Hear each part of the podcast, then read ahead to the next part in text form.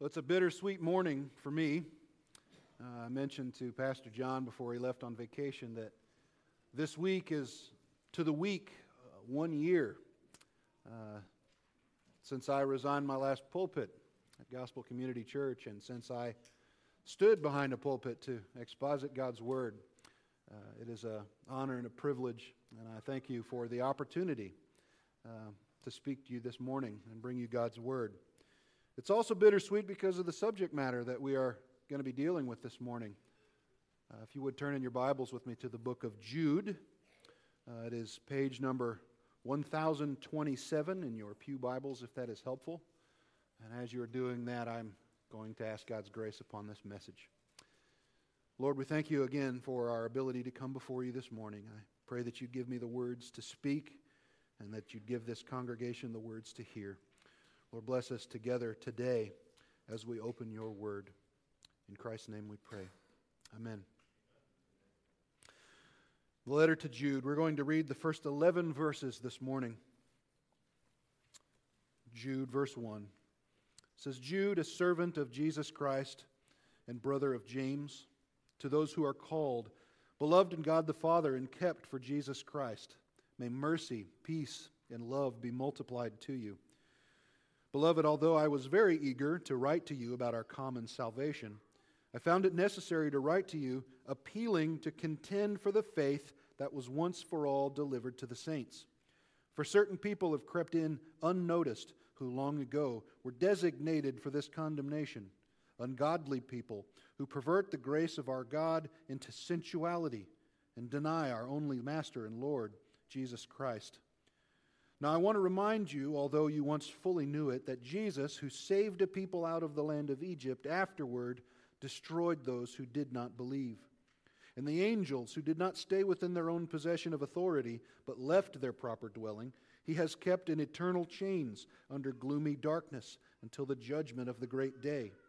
Just as Sodom and Gomorrah and the surrounding cities, which likewise indulged in sexual immorality and pursued unnatural desire, serve as an example by undergoing a punishment of eternal fire.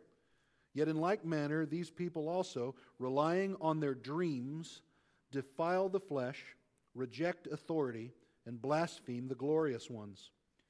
But when the archangel Michael, contending with the devil, was disputing about the body of Moses, he did not presume to pronounce a blasphemous judgment, but said, The Lord rebuke you.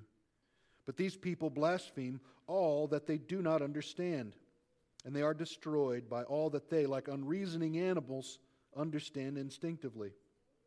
Woe to them, for they walked in the way of Cain and abandoned themselves for the sake of gain to Balaam's error and perished in Korah's rebellion.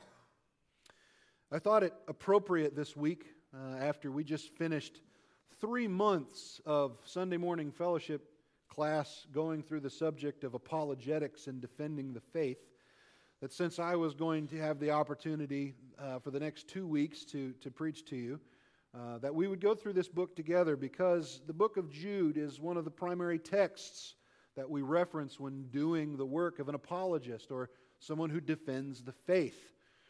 And here in this first half of the book of Jude, we give reasons, we are given reasons why we are to defend the faith.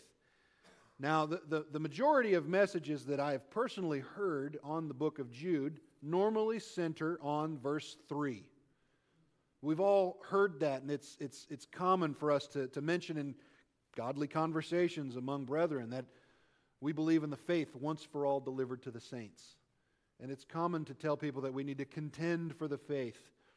But there's so much more in this book of Scripture than just contending for the faith and just that admonition. We're going to take a look verse by verse through these 11 verses this morning, and we're going to finish the book uh, next week. But as we go through here, let's, let's look at the deeper issues that, that Jude brings up. First, let's, let's look at the authority of the book. Who wrote this? Why are we listening? Why is this included in our Bibles? It says in verse 1 that Jude is a servant of Jesus Christ and brother of James.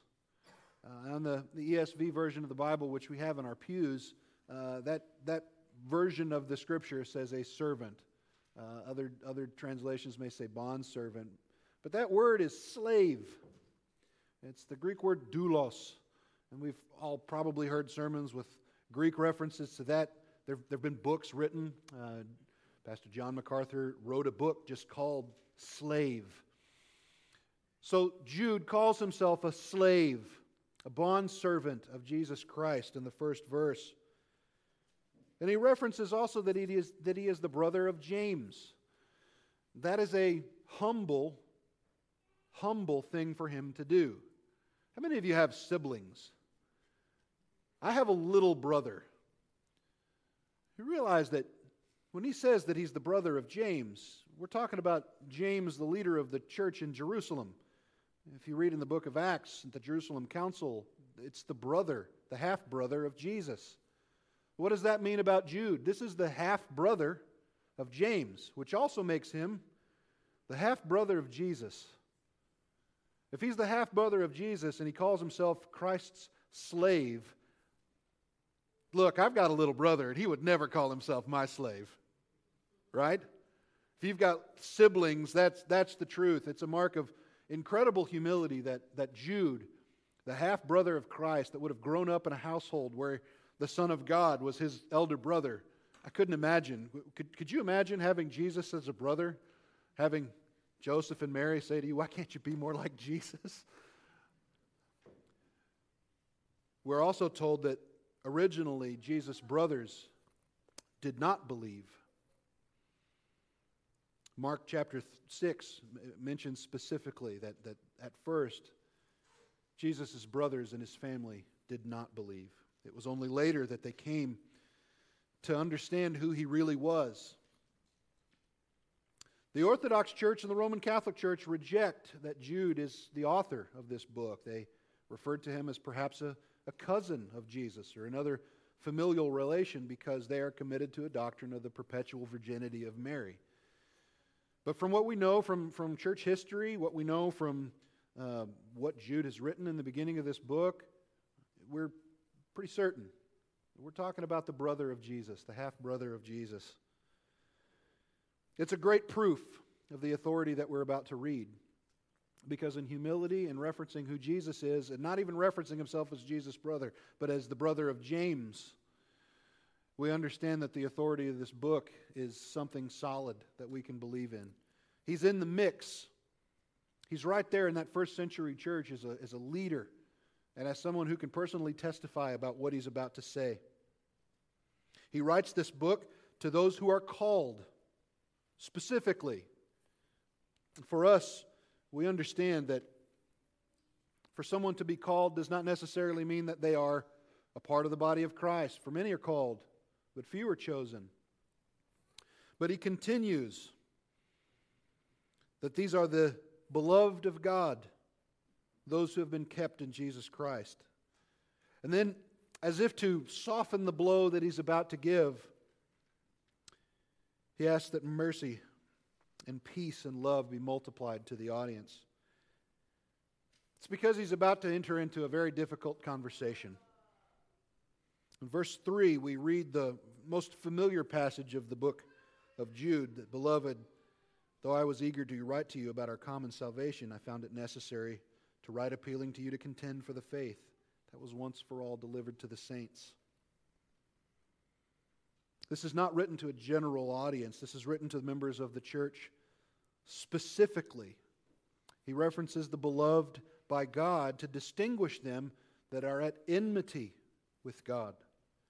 So Jude writes, as an authoritative witness of the resurrection and the brother of Christ himself, that we are to contend among ourselves, among brethren.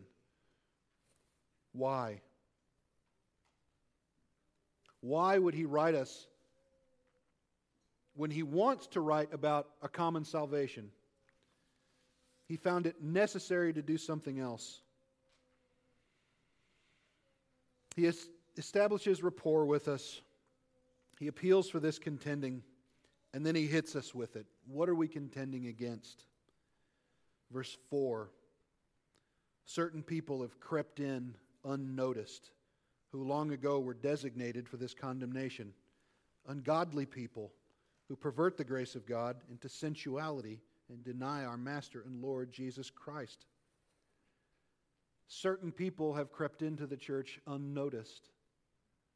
If you've ever had a conversation with an unbeliever who is hostile to the faith that we proclaim, one of the things that they're likely to do, and you've probably faced it yourself, is to object on the basis of morals and behavior. They'll point to things like the child abuse scandal in the Roman Catholic Church, or they'll pick out a, a big, big evangelical name from some televised preacher that has fallen. And usually, what's it about? Maybe they got caught in a relationship with a secretary. We've all heard stories, and we may have also had family or even been a part of churches where that was an unfortunate occurrence that, that happened. Maybe it split the church. I've personally been involved in more than one church where sexual scandal has happened in the high ranking leadership of the church. And Jude points to that specifically as one of the issues that we are to contend against. He wants us to know that these are false converts and their perversions reveal them by several traits and examples that he is going to outline for us as we continue. Some of these examples are easy to understand, some take a little bit more explanation. We need to notice who has crept into the body. That's worth no, it's, it's worth saying that, that I'm not necessarily pointing the finger at anyone in our congregation. Uh, this morning we're speaking of the church universal. I'm also I'm also not saying that we might not have someone in our church that, that fits these descriptions.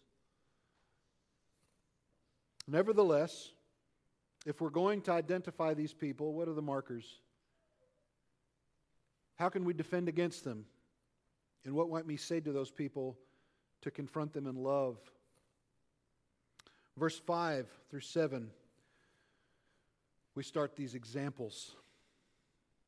It says, Now I want to remind you, although you once fully knew, that, that Jesus, who saved a people out of the land of Egypt, afterward destroyed those who did not believe. I come from a, a church background where there is some false doctrine. Uh, some people who even go so far as to deny the Trinity. It's important that we understand by, by this example of Jesus, both bringing people out of Egypt and destroying those who did not believe, that those ungodly people who we are identifying who have crept into the church are not fellow brothers. They are not simply misguided Christians who have false doctrine.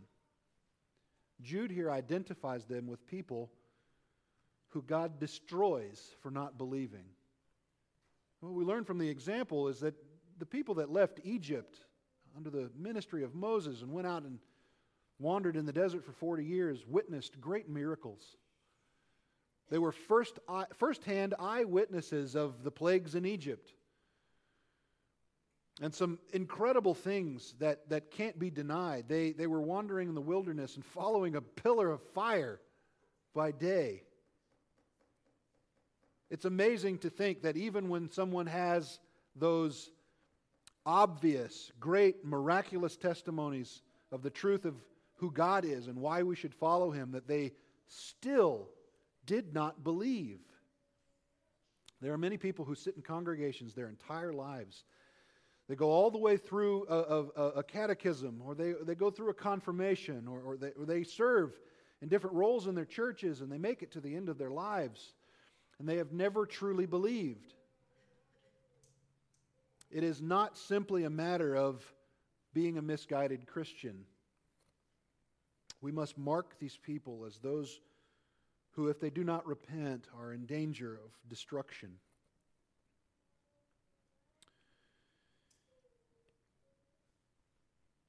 This also destroys the, the popular argument that, that the God of the Old Testament is not the God of the New Testament.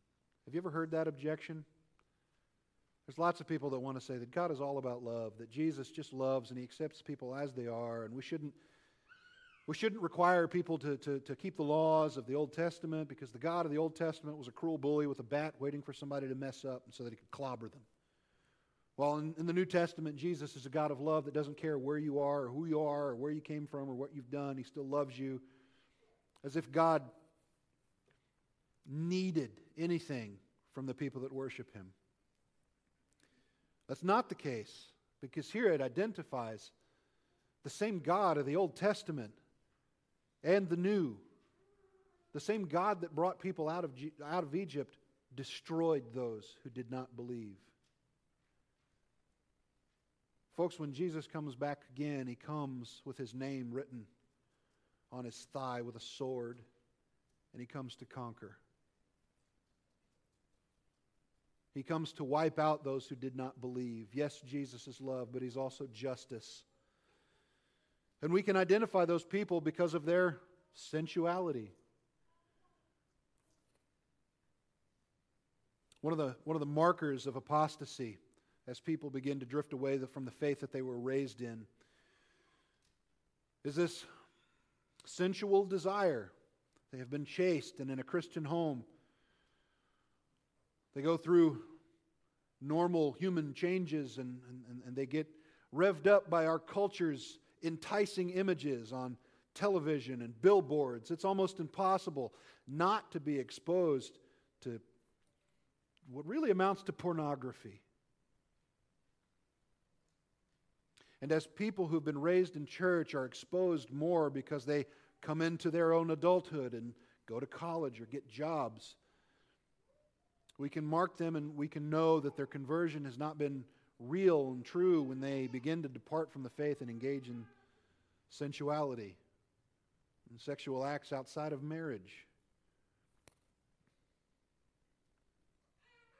To further illustrate the point, the very next verse, verse 6, says, And the angels who did not stay within their own position of authority, but left their proper dwelling, he has kept in eternal chains under gloomy darkness until the judgment of the great day. This verse confirms the identity of the angels and the origin of demons. It relates the sin of the ungodly to the fall of angels. We know that the, the justification of, of the, the devil in the garden was that go ahead, eat, that, that you will not surely die. It's, it's a deception, it's a lie.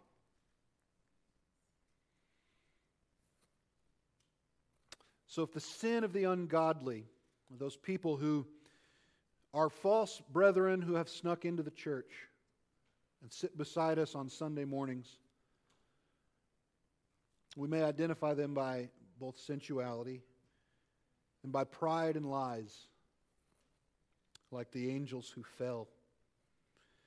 Continuing, there's these examples in verse 7 says, just as Sodom and Gomorrah and the surrounding cities, which likewise indulged in sexual immorality and pursued unnatural desire, serve as an example by undergoing a punishment of eternal fire. This is perhaps the issue of our age, uh, certainly of my generation, is the struggle against homosexuality. Uh, just a week ago, we had an evening service that got quite heated, uh, discussing our denomination's stance toward homosexuality and homosexual practice, homosexual desire. But make no mistake that this specifically not only refers to normal sensual desires between heterosexual people, specifically refers to unnatural desire. We read in Romans chapter 1 a, a progression through stages of God giving people up to their corruption. The first stage in, in that Romans chapter 1 passage that we just spent three months going through uh, in, in, the Sunday morning fellowship classes, the, the very first thing is ungodly sexual expression. The second thing is homosexuality. And the third thing, it says all manner of evil. Do you see the progression here? once again in Jude that we have a progression of ungodly behavior. But these are in reference, remember, specifically to people who have snuck in unnoticed within our own bodies of worship. Given over to their lusts, the inhabitants of Sodom and Gomorrah underwent a judgment of fire as an example. So, this example is parallel to the previous two of Egypt and the angels, and a pattern begins to emerge.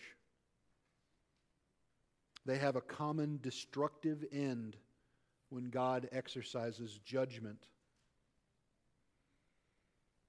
In verse 8 through 11, we have an explanation of the behavior of the ungodly and a pronouncement of woe. Verse 8 says, Yet in like manner, these people also, relying on their dreams, defile the flesh, reject authority, and blaspheme the glorious ones. Oh, there's that third point from Romans chapter 1. Here's the all manner of evil.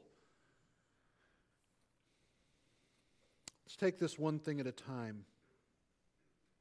These people also, the ungodly, rely on their dreams. Now, I come from a, what I call a Pentecostal adjacent background. Uh, that means that I, I, was a pastor for a while in, in, in the Assemblies of God church. Uh, I went to school at Pentecostal colleges. It was a very commonplace to hear people get up and testify or get up and even preach from a pulpit saying, I dreamed this dream. Or they would say, they would say things like, I have a word from the Lord for you. I had a vision. All of these were very common things that I heard. And I can't tell you how many times that they missed the mark. And that they did so sometimes with painful results. My family, my wife and I specifically, we were hurt by people who proclaimed God's word from their own dreams and visions. When they said they had a word from the Lord for us, they never opened their Bibles. They relied on their dreams. They relied on visions and supposed words from God that moved in their spirit, and they felt like they needed to tell us something. And it led to about eight years for, for my wife and I of, of heartache and pain and searching and running from church to church, trying to find relief from the guilt that we felt over not fulfilling these prophecies that were spoken over our lives. I still love many of those dear people who spoke falsely to me. But it was wrong for them to rely upon their dreams. That is a mark of an ungodly person who relies on their dreams and not the Scripture, not the Word of God. But not only do they rely on their dreams, they defile the flesh. That is once again a, represent, a, a reference back to improper sexual behavior. My wife and I have a friend currently, right now, who is going through the, post, the apostasy process. And guess where it started?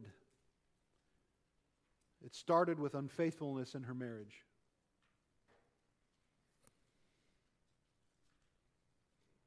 It's so easy. It's so easy to sin in that way when your email address gets stolen on the internet and you get a, a link sent to you to inappropriate content. And when you're cruising through a YouTube channel video and, and, and you get an unbelievably crass and obscene ad that we experienced even here in the church. I was teaching downstairs through our apologetics class one morning. And as a YouTube video of a, of a, of a sermon clip ended, some of you might remember, a very inappropriate commercial started before I could stop the video.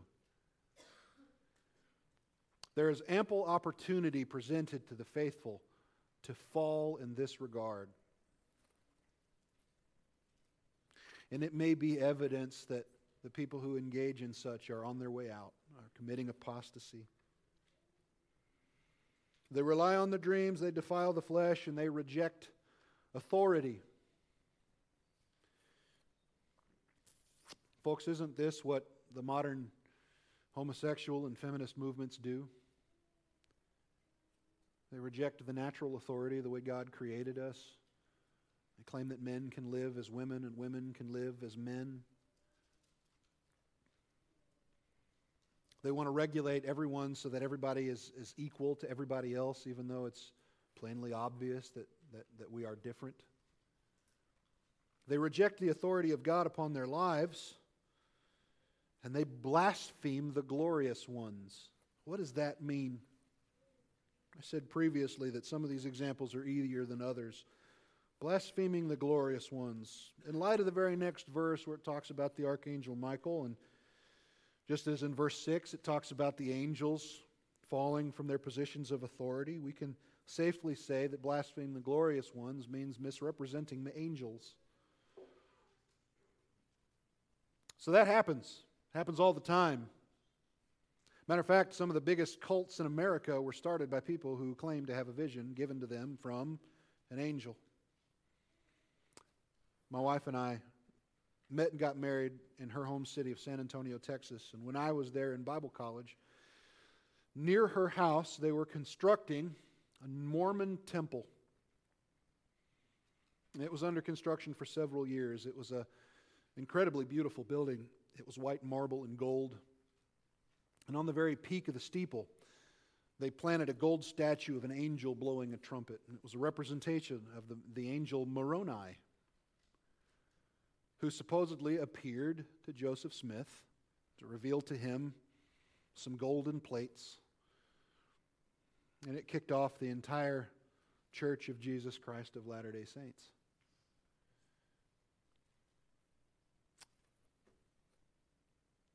Does the scripture tell us anything about receiving messages from angels?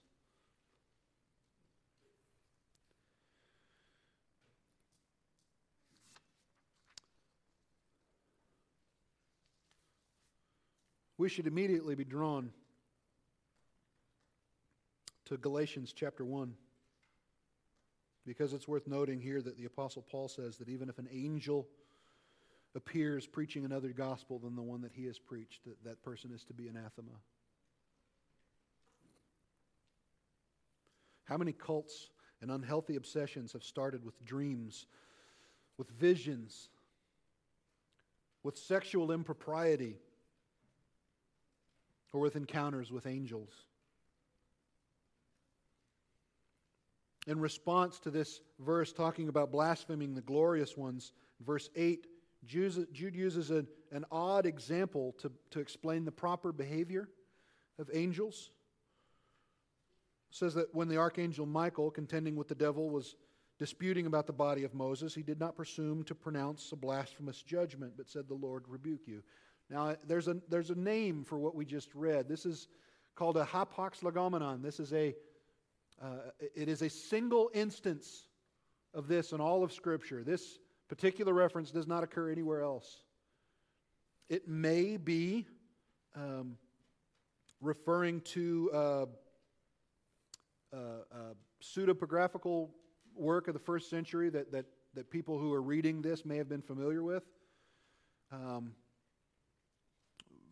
we're, we're given reference to what it's talking about. Of course, we know that when, when Moses died, we read in the book of Deuteronomy that, that his body was, was hidden um, we may assume that this is referring to something outside of the realm of human vision and understanding where uh, Michael, the archangel, and the devil were, were in some way arguing over what to do with Moses' body.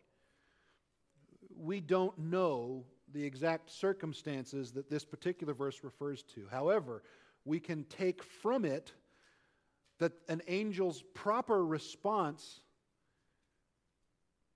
is not to rebuke in their own name and their own power, but to say, The Lord rebuke you. Angels, we may discern from this scripture, do not have their own authority. They are messengers and witnesses of God. So, so that if we ever receive a message from an angel and it contradicts what the scripture says, we may safely assume that that angel is lying.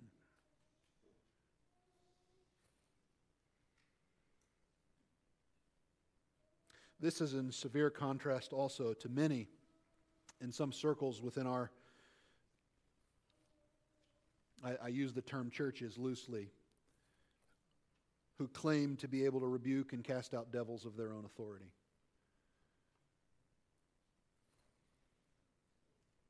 We've probably all by now seen clips of men like Kenneth Copeland on TV rebuking the COVID pandemic and saying things like, I rebuke you, and I call you gone. How many times have we also heard people say, I claim this, or I decree this or that?